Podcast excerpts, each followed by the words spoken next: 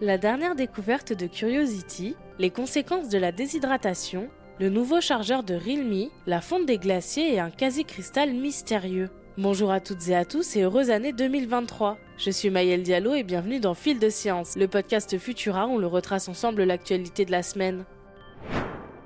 D'anciennes données rapportées par le rover Curiosity qui parcourt le cratère de Gale sur Mars depuis 2012 ont été analysées. Et surprise, les scientifiques ont fait une découverte qui pourrait bien être utile pour les futures explorations martiennes. L'étude s'est penchée sur un réseau de fractures rocheuses et sur des roches plus claires entourant ces fractures. Résultat, les scientifiques ont identifié ces roches plus claires comme étant de l'opale, un minéral qui se compose de silice et d'eau. Selon les chercheurs, l'intérêt de cette découverte réside dans le fait que l'opale, une fois broyée et chauffée, peut devenir une source d'eau. Cette opale aurait pu être responsable d'un habitat favorable à la vie après l'assèchement des océans martiens, car l'eau contenue à l'intérieur était protégée des rayons cosmiques.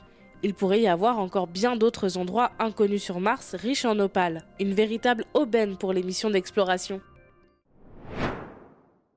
Est-ce que vous buvez assez d'eau chaque jour? Selon une ancienne étude, les Français ne s'hydrateraient pas assez au quotidien et peineraient à atteindre les 2 litres recommandés par jour. Quelles conséquences sur la santé?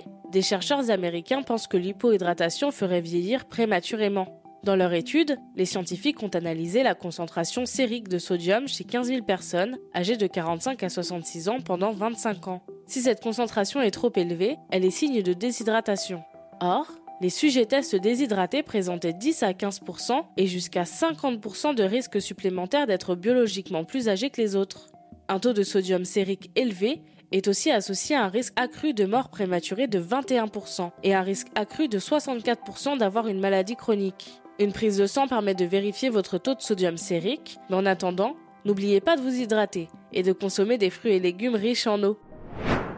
La firme chinoise Realme livrera avec son nouveau smartphone le chargeur le plus efficace sur le marché. Avec une puissance de 240 watts, il pourrait charger un smartphone standard complètement en moins de 10 minutes. D'après des images qui ont fuité récemment, Realme utiliserait la technologie SuperVOOC d'Oppo, sa maison mère. L'entreprise pourrait être la première à lancer un appareil doté de cette technologie. Reste à voir le temps de recharge total de ce smartphone qui dépendra de la capacité de sa batterie. La planète se réchauffe et entraîne la fonte des glaciers. Pas seulement sur les pôles, mais partout dans le monde, et ce de plus en plus rapidement. Nos montagnes comptent pas moins de 215 000 glaciers, mais une équipe internationale de chercheurs tire la sonnette d'alarme. Leurs travaux montrent que même dans les scénarios climatiques les plus optimistes, nos glaciers perdront beaucoup plus de masse que l'indiquaient jusqu'alors les estimations. Ils annoncent ainsi que sous des scénarios de hausse de la température allant de 1,5 à 4 degrés Celsius au-dessus des moyennes préindustrielles, les glaciers du monde devraient perdre entre 26 et 41% de leur masse totale. Et même dans le meilleur des cas, d'ici 2100, la moitié des glaciers sur Terre auront disparu.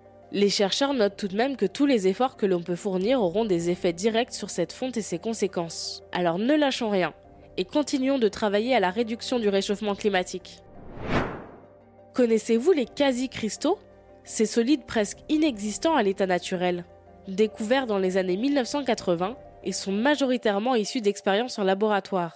Alors que les cristaux possèdent une structure atomique organisée et périodique, celle des quasi-cristaux est bel et bien organisée, mais elle ne se répète pas avec la même perfection et n'est donc pas symétrique. Et pourtant, des scientifiques ont découvert pour la première fois un quasi-cristal dans une dune de sable du Nebraska aux États-Unis.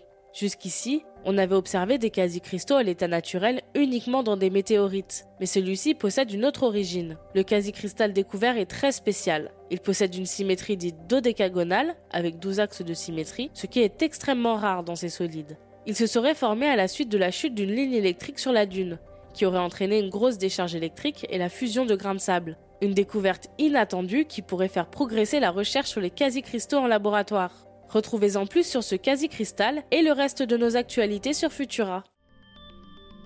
C'est tout pour cette semaine.